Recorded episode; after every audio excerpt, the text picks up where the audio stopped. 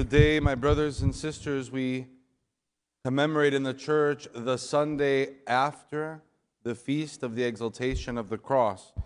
The colors you see, the priests were wearing green today, which is the color of the feast of the cross.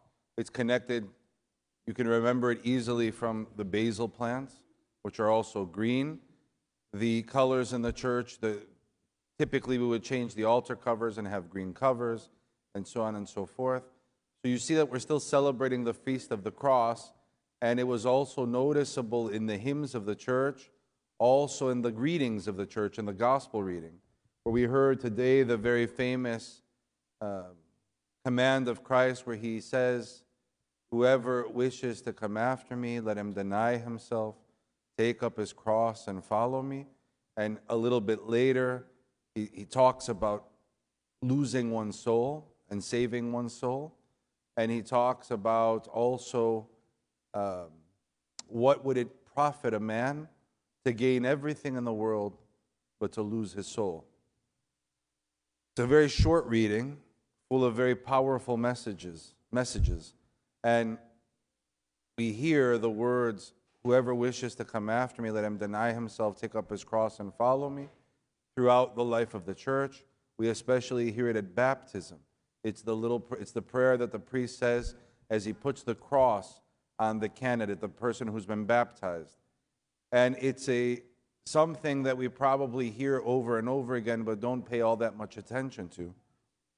Sometimes in conversation whenever we, we read a book or see a movie that's related to the Holocaust, you ever wondered? You hear these kind of heroic stories of this family that you know, was hiding Jews in their basement or something, or in their closet, or in their attic. And you ever wonder what we would have done in those situations? Because mostly people were turning in. They, you know, there, there was a benefit to turning in the Jews because the Germans would either give you money or status or jobs or power, or just for the heck of it, you would do and that was, that's, that's mostly what was happening. It was also scary because if you didn't do it, perhaps you might have been blamed that you knew about it and you didn't do anything about it. But have you ever wondered what we would have done in their shoes if a family knocked on our door and said, I need you to hide me? And if we get caught, they're going to kill you? It's not so easy. It's, it's not even so easy to put ourselves in their shoes. But imagine on Friday, we celebrated the, free, the feast of Saint Sophia, the great martyr with her three daughters, Faith, Hope, and Love, young girls. Now let's take it a step further. Not to save another human being's life, like a Jew in uh, Paris in the Second World during the Second World War, but what if we had to simply choose to swear at Christ in order for our children's lives to be saved? This is what these people faced. Saint Sophia and her three daughters could have been saved. All they had to do was go burn idol uh, incense in front of the idols or renounce Christ in public, and their lives would have been saved. But what does it say in today's gospel? Whoever wants to save their soul essentially will lose their life if they have to. To follow Christ we can all say we would love to follow Christ, but follow him where? To betrayal? To imprisonment? To martyrdom?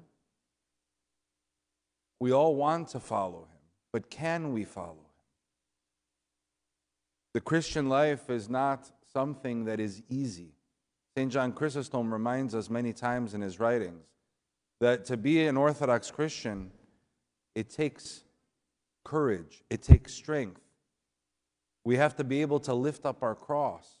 And not only our own cross, but sometimes we have to lift, lift up other people's crosses as well. It's called support, it's called being there for one another. We are indeed called to follow Christ even unto death. And of course, it is very, very difficult.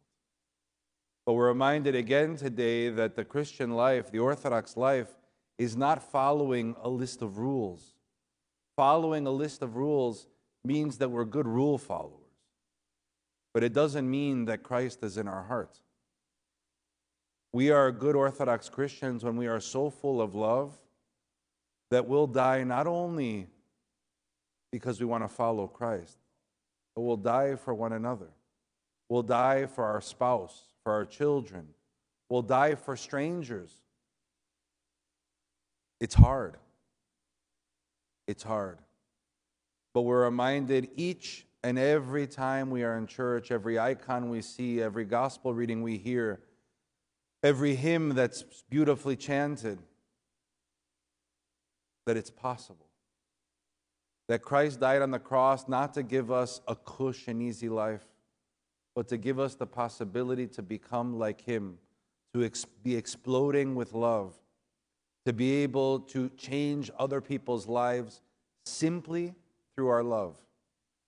And you'll see that when that happens, when we, when we are changed by other people's love, by other people's humility, by other people's courage, we see how, how amazing it is for us. And as Orthodox Christians, we have the opportunity to pass that on and to share our love, our courage, our peace, our joy with others as well.